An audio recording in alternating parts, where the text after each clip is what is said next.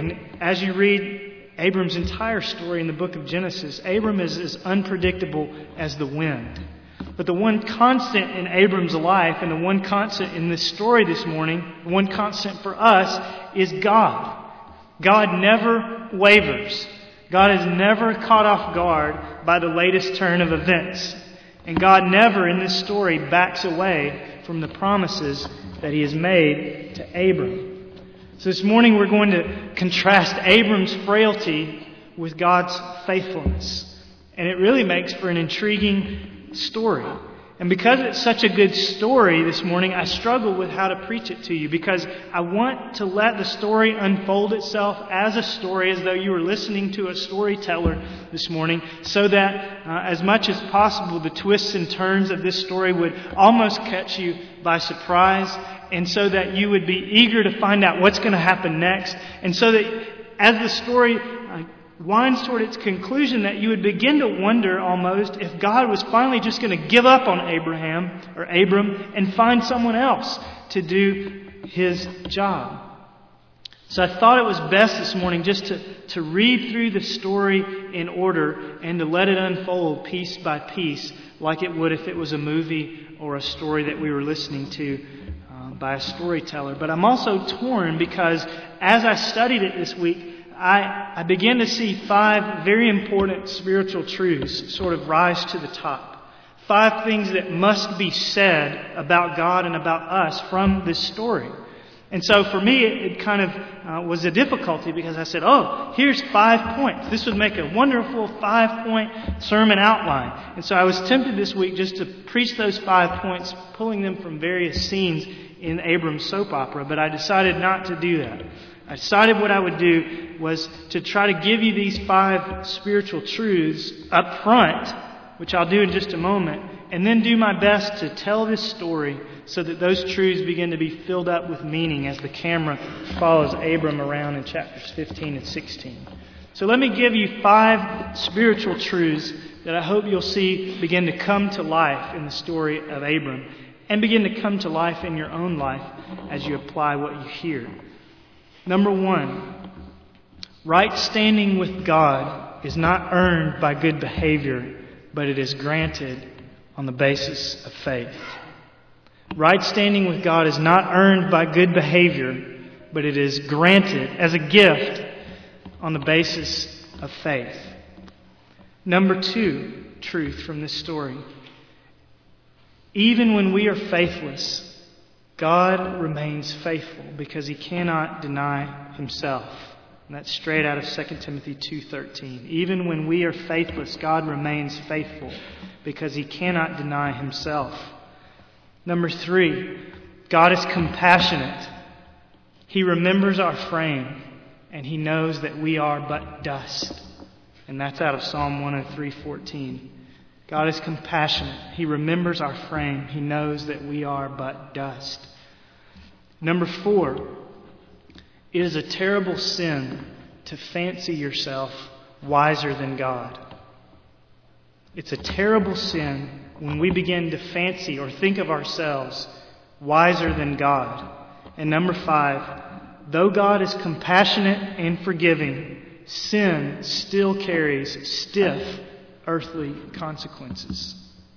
Though God is compassionate and forgiving, our sin still carries with it stiff earthly consequences. So let's pause to pray and then let's hopefully observe these five timeless truths unfold beginning with chapter 15, verse 1. Father, I pray that you would show us today these truths.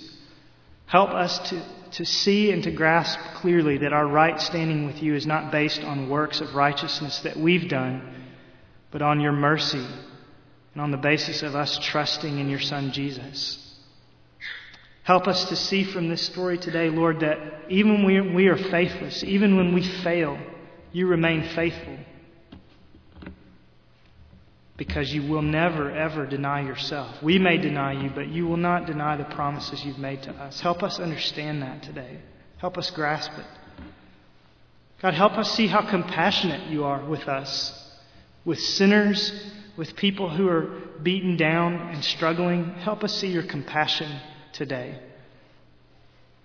Help us see, Lord, how foolish it is when we begin to begin to ignore your word and come up with our own plans.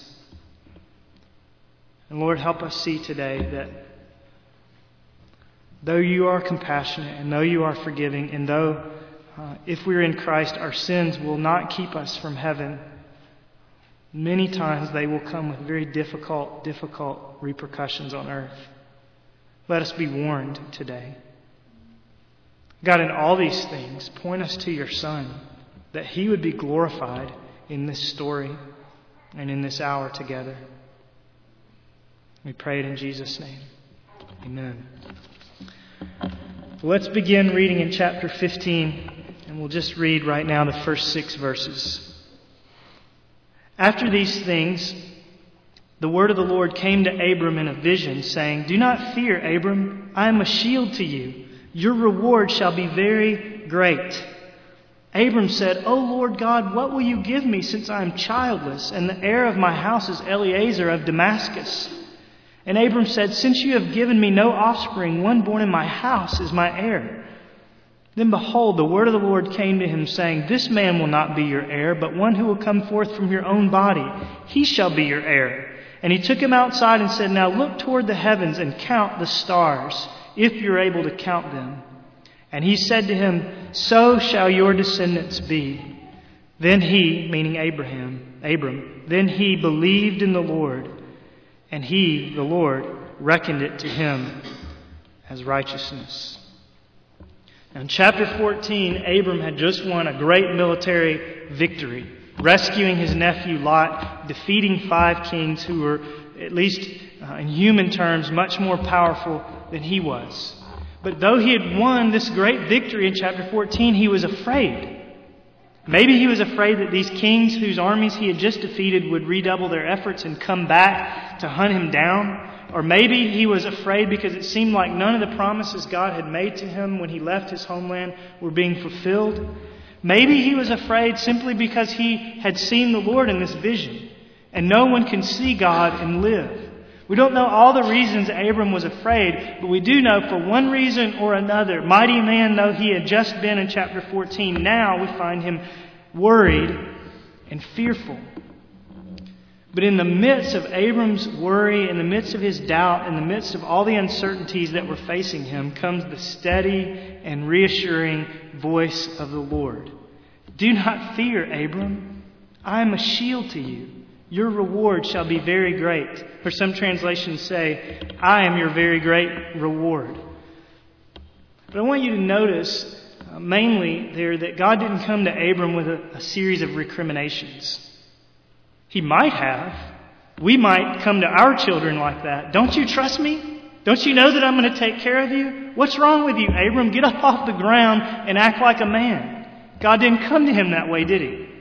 God came to him with tenderness and with compassion, with a promise of protection. I'm a shield to you, and with a promise of blessing. Your reward shall be very great. Isn't God amazing?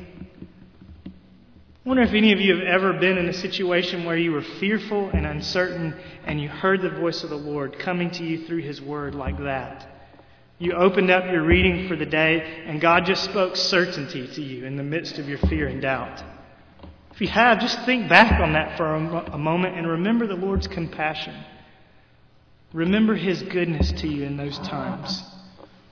And remember, too, that Maybe when God spoke to you like that, you were like Abram.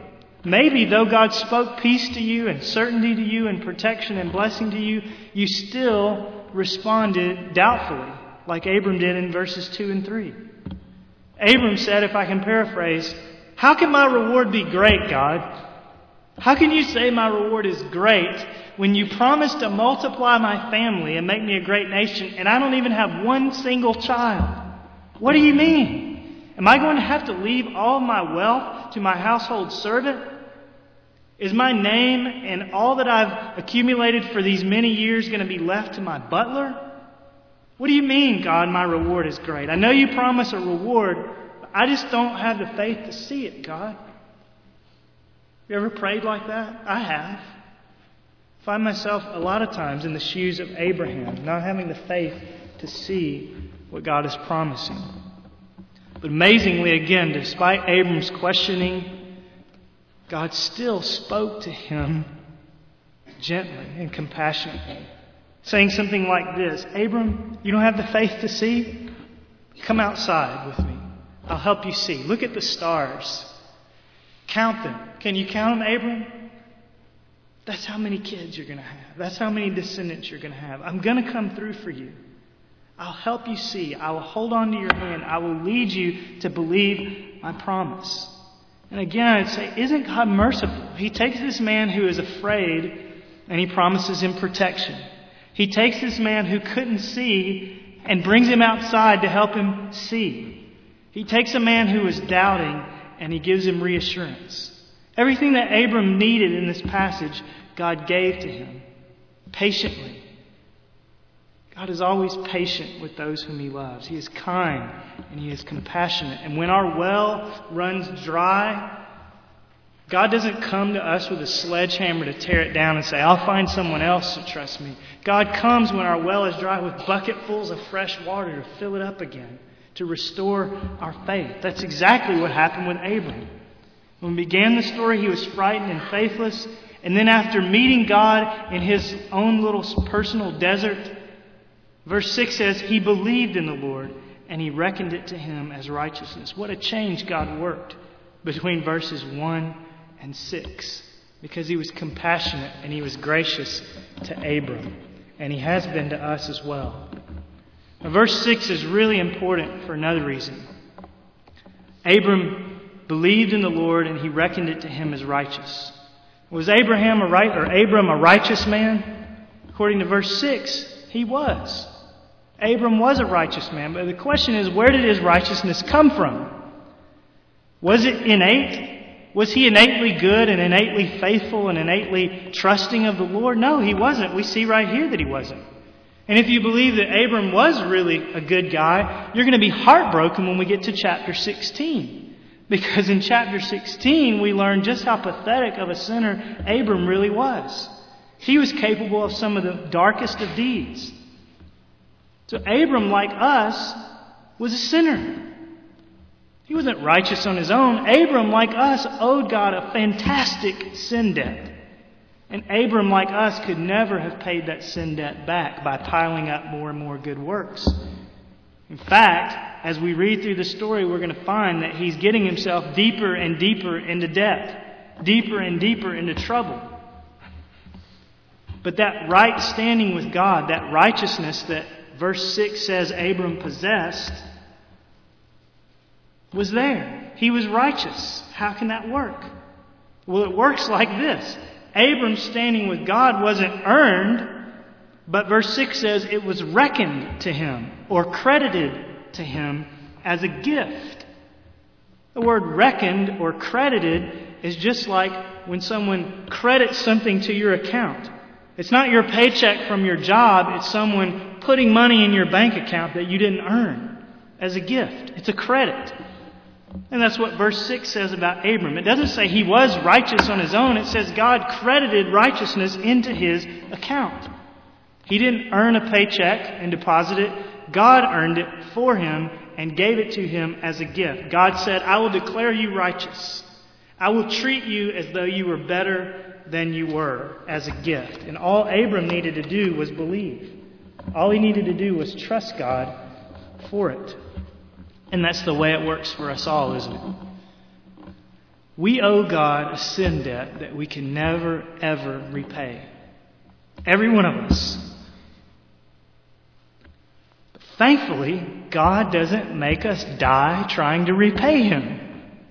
God instead sent His Son Jesus to live righteously for us and to pay the debt for us on the cross so that Jesus' righteousness, Jesus' good works could be credited to our account. We have none, He has them all, and God credits them all to our account. All we have to do is believe God for it.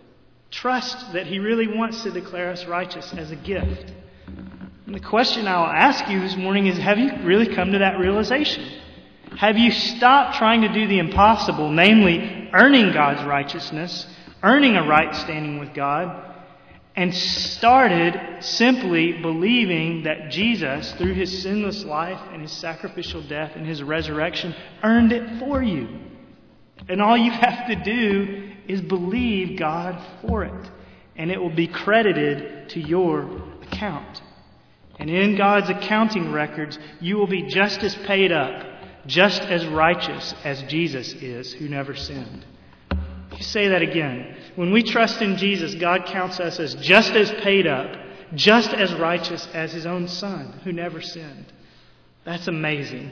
That's what Abram received. He believed in the Lord, and it was credited or reckoned to him as righteousness. So now, as we turn our attention back to him, we're going to find that this man of faith, he was a man of faith, but even in his faith, he was sometimes frail. He is again in verses 7 through 16 not all that different from us. Verse 7 He, God, said to him, I am the Lord who brought you out of Ur of the Chaldeans to give you this land to possess it. He said, O Lord God, how may I know that I will possess it? So he, God, said to him, Bring me a three year old heifer, and a three year old female goat, and a three year old ram, and a turtle dove, and a young pigeon. Then he brought all these to him and cut them in two and laid each half opposite the other, but he did not cut the birds. The birds of prey came down upon the carcasses, and Abram drove them away. Now, when the sun was going down, a deep sleep fell upon Abram, and behold, terror and great darkness fell upon him.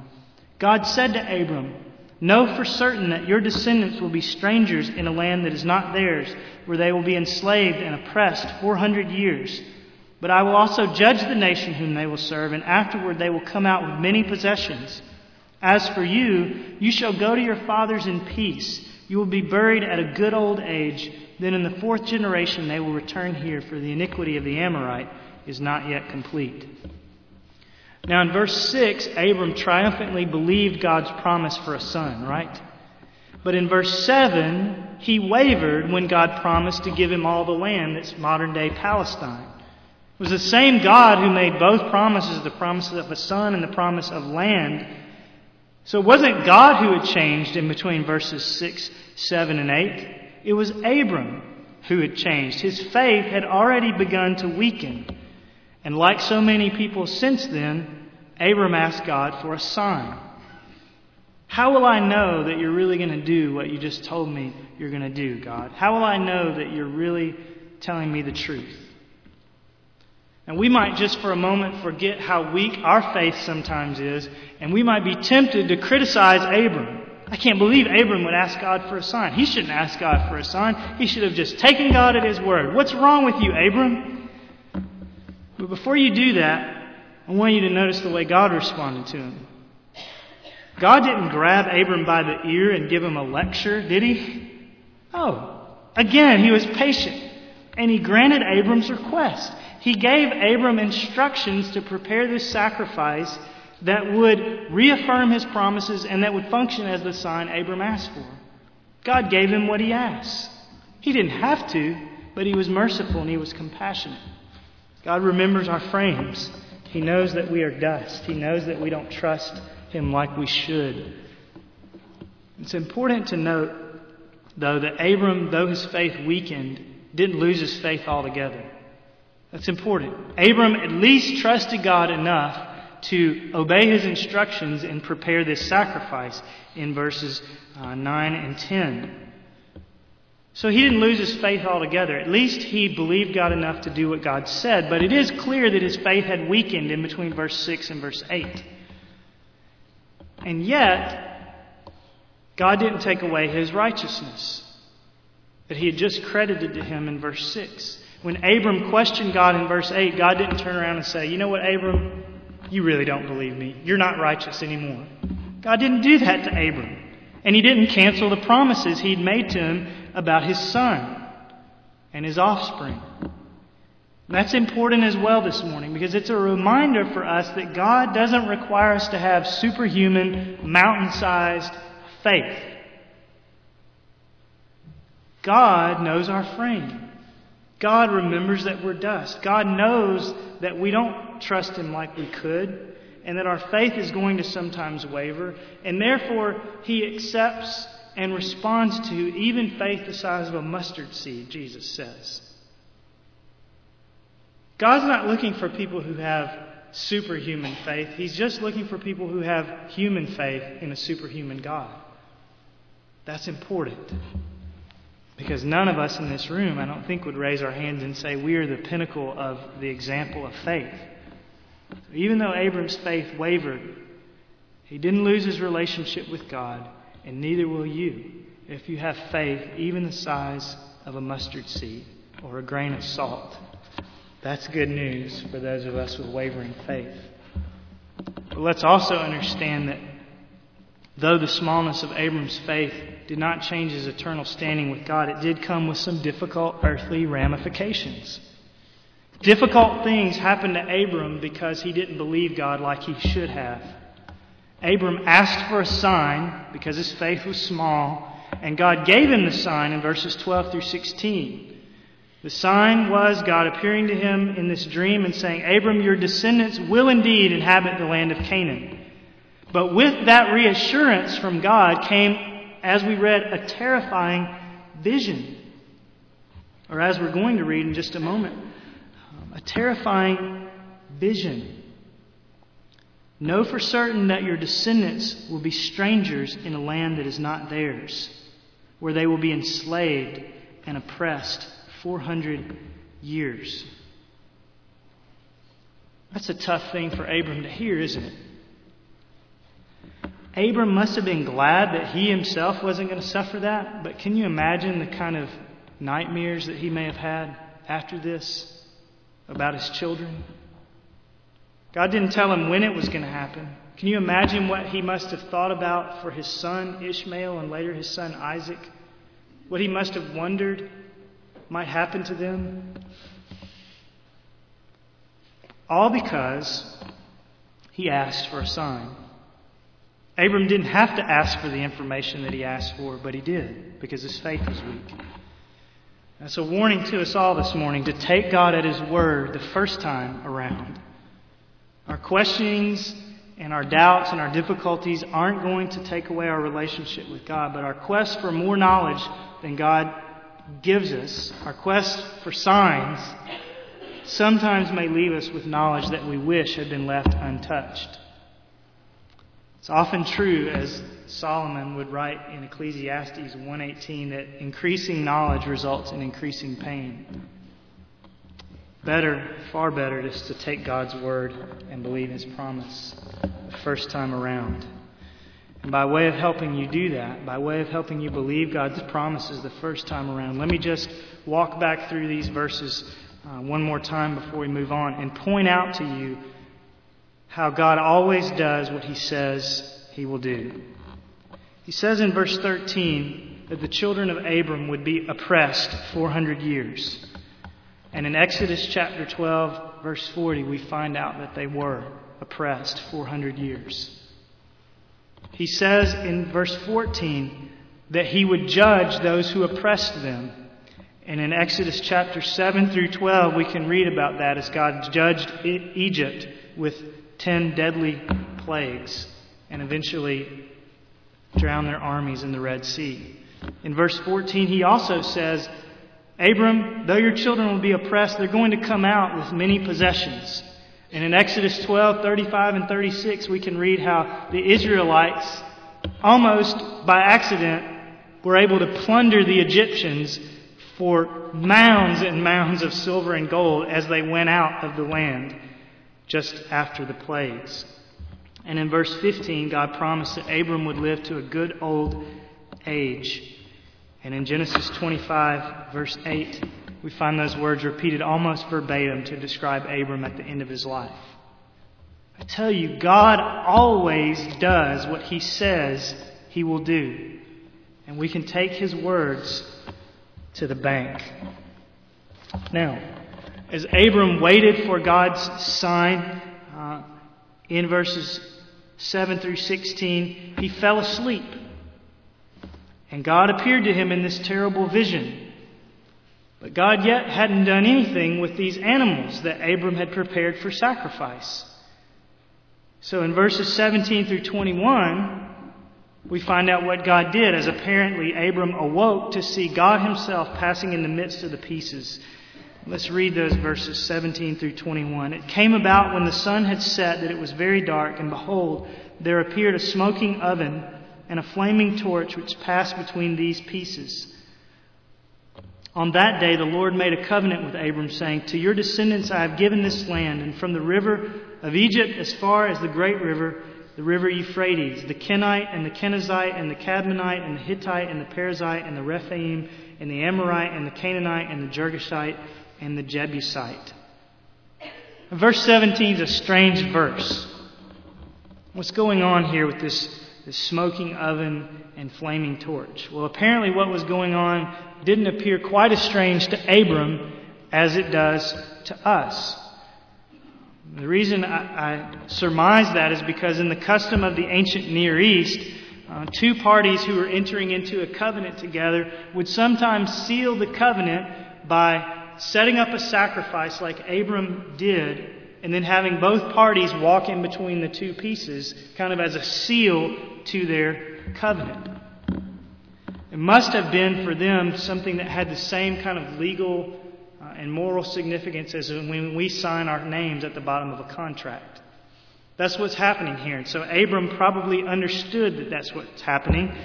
God was entering into a covenant with him. God was making ceremonially, ceremonially official through this sacrifice the promises that he'd been making to Abram for several chapters.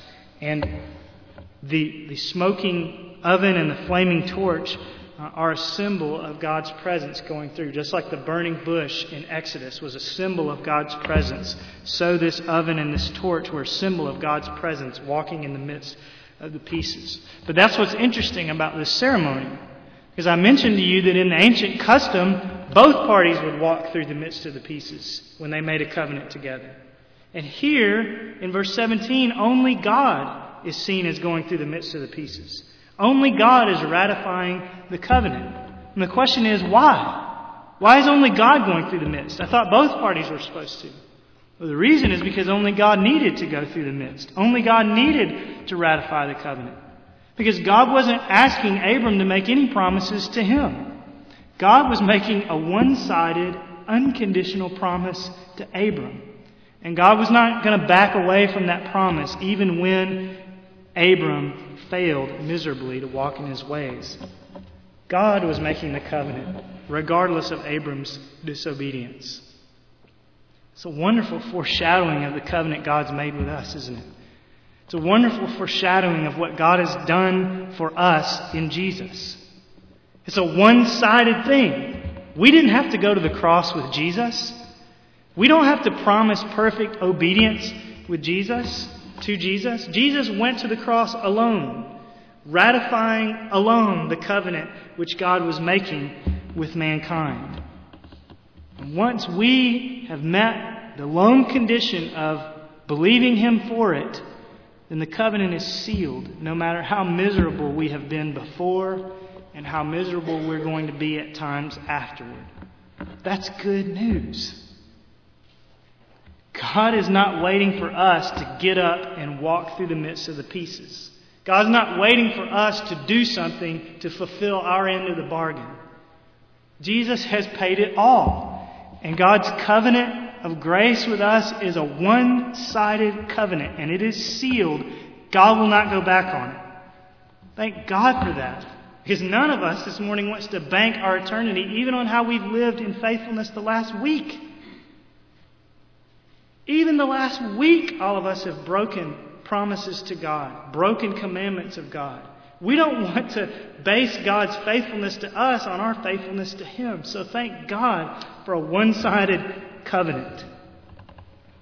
We don't want to bank on our own righteousness.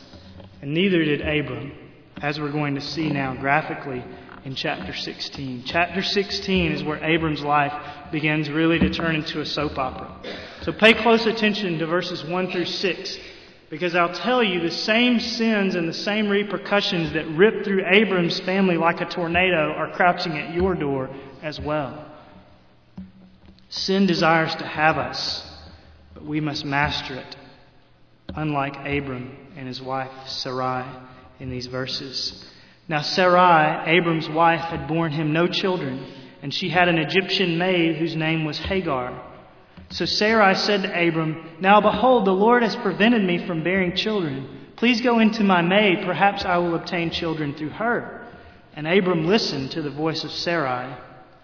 After Abram had lived ten years in the land of Canaan, Abram's wife Sarai took Hagar the Egyptian, her maid, and gave her to her husband, Abram, as his wife.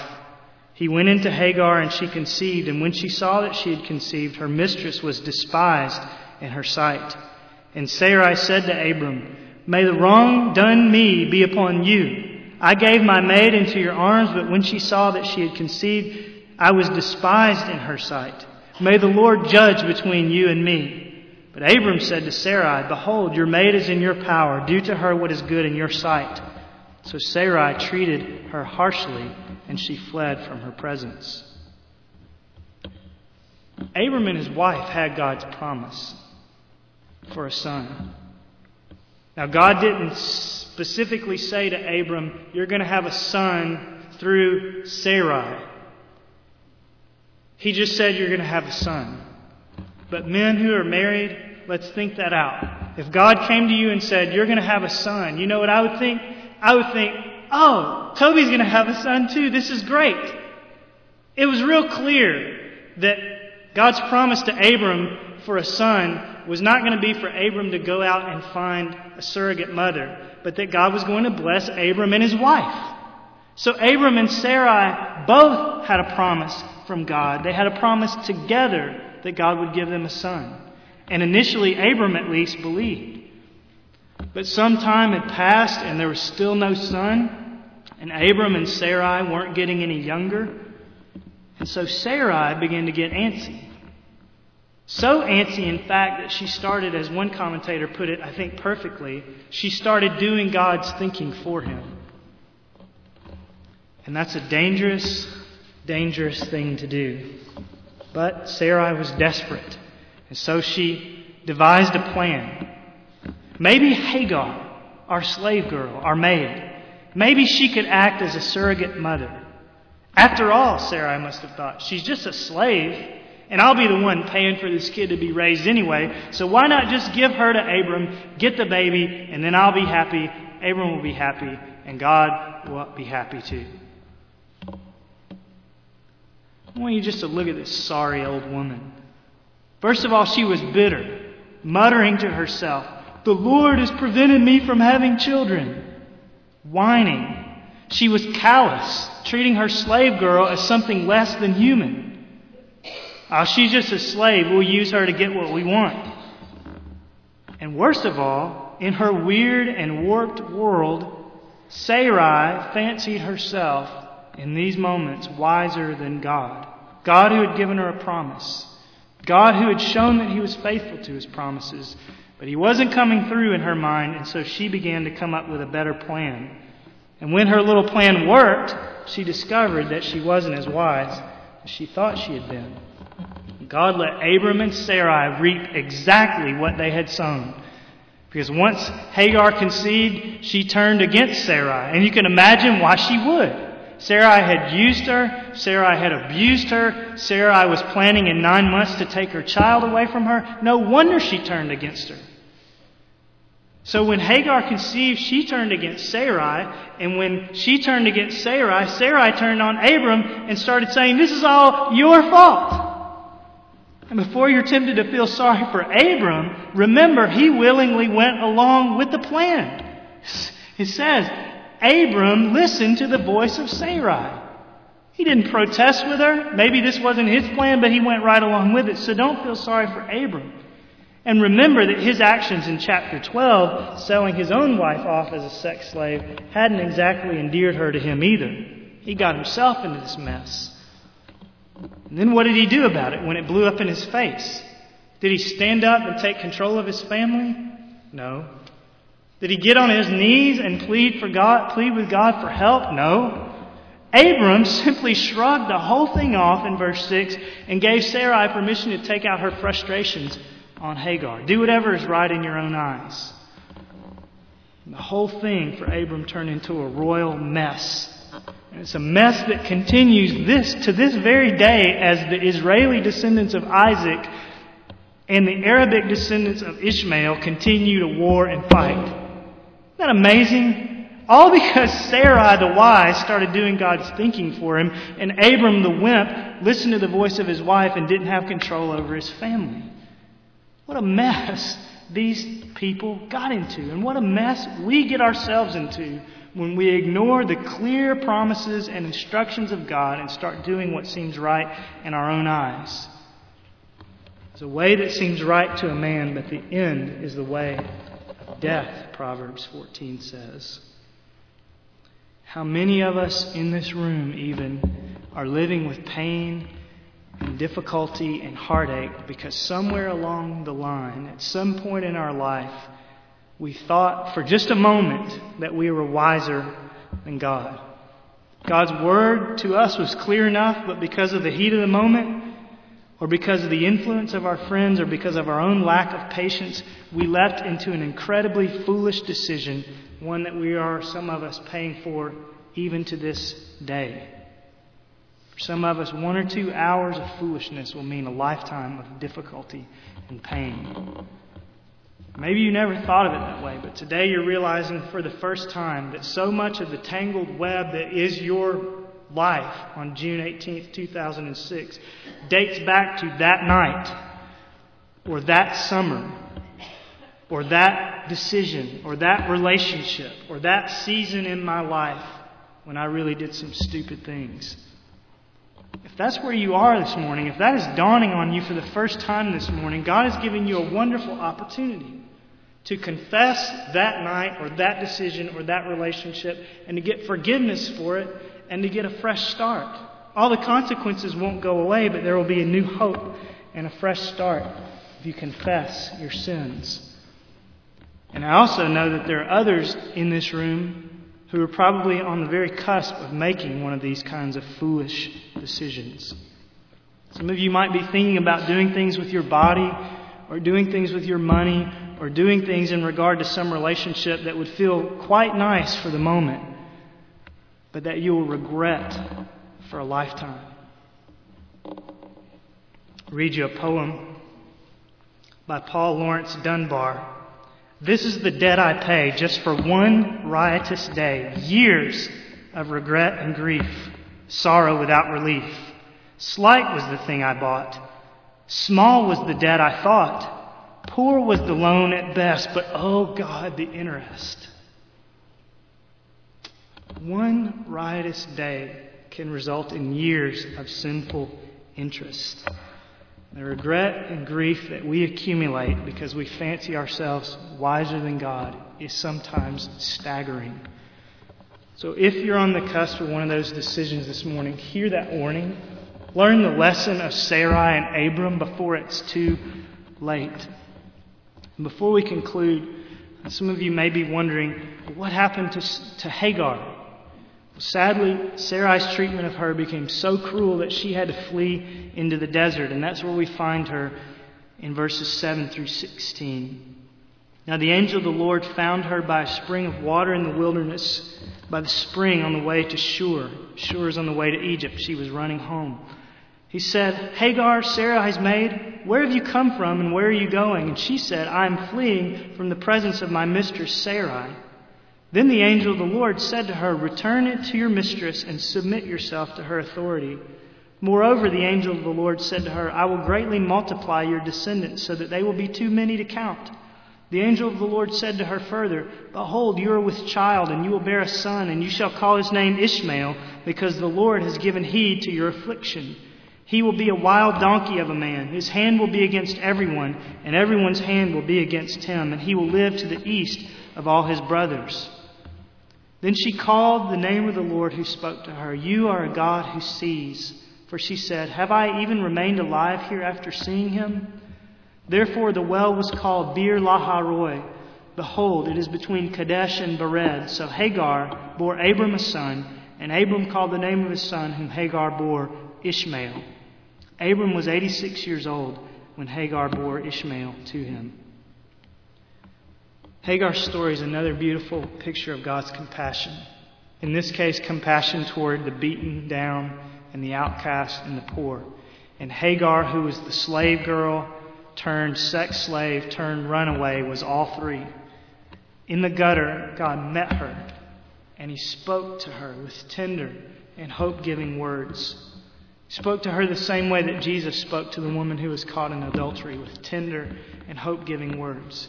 And he spoke to her the same way the father of the prodigal son spoke to him when he came home in his filthy rags with tender and hope giving words. He spoke to him, to her, the same way I think God is speaking to every sinner in this room this morning. If we could see ourselves from heaven's vantage point, we would all understand just how much of ragamuffins we really are. Bruised and broken by our own sins and by the sins of others against us.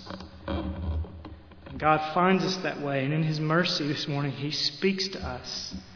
In His mercy, He sent His Son to redeem us from the futile way of life handed down by our forefathers. He's the God, as Hagar found out, who sees. He knows our frames.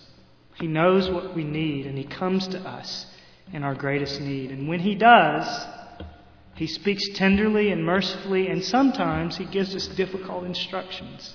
Let's not overlook that.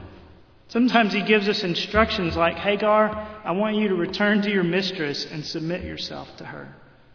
Or instructions like Jesus gave to the woman caught in adultery go and sin no more. And God expects us, when He gives us those instructions, to obey, like Hagar, not like Sarai. Would He ever said God, walking with God would be easy? And Hagar's a perfect example of that. Can you imagine how difficult it was for her to go back to Sarai, that old battle axe you might have called her if she lived in our culture? Can you imagine what it was like for her to return to being a slave? None of us can imagine what it's like to be a slave. But if you can just get a glimpse of it, imagine being one, being set free, and then God telling you, I want you to go back. These were hard instructions. They weren't any less difficult than the instructions God gave Sarai and Abram to wait well into their 70s and then well into their 80s and then well into Abram's 90s, still without a child. She had just as difficult a task, if not more difficult. And unlike Sarai and Abram, Hagar obeyed. And She's an example to us all because she obeyed and because she waited in faith for God to fulfill his promise. And as we close the chapter and close our time together this morning, I want you to notice that at the end of chapter 16, Abram's still waiting too. It would be 13 more years before Abram would have a son by his wife Sarai. But between chapters 16 and 17, Abram apparently renewed his faith in God and continued to patiently wait. Apparently, Abram, somewhere between chapters 16 and 17, learned his lesson. He learned that being wiser than God came with great and terrible consequences. He learned that even when he was faithless, God was going to remain faithful to him because God wouldn't deny himself. And he learned that what God wanted most from him was his trust, not his ingenuity. Maybe that's the most important this morning. What God wants most from us is our trust, not our bright ideas. Abram learned those things. I just wonder urge you to ponder what God has been teaching you this morning. What does God want you to learn this morning? Has God pricked your conscience about some sin today? Maybe He has gently poured oil into some open wound in your life today. Maybe He's speaking a word of promise to you today, like He did to Abram. Maybe He's issuing a word of warning to you. Maybe some of you, He's speaking to you and helping you see that you really are a sinner who's in desperate need of a Savior. But I believe that God is speaking today and that He wants us to learn today. So we need to learn from Abram. Teetering though he was, Abram, in the end, held on to his faith. And sinner though he was, Abram believed what God was telling him. And the question that we close with is do we believe what God is telling us today? And what are we going to do with it? Father, I pray that we would believe your word to us today, whether it's a word of promise or a word of compassion or a word of rebuke or a word of invitation to your son Jesus, that we would believe what you say, that we would take you at your word the first time around. God, that we wouldn't ask for any more signs than what you've said to us, that we wouldn't be wiser than you, that we would just take you at your word this morning and trust whatever it is you're telling us. I pray it in Jesus' name. Amen. Amen. Let me invite you now to turn your Bibles to Genesis chapter 15. Our passage for this morning will be Genesis chapters 15 and 16. And I want you to know up front that Abram's story this morning is going to come at us like an episode from Days of Our Lives.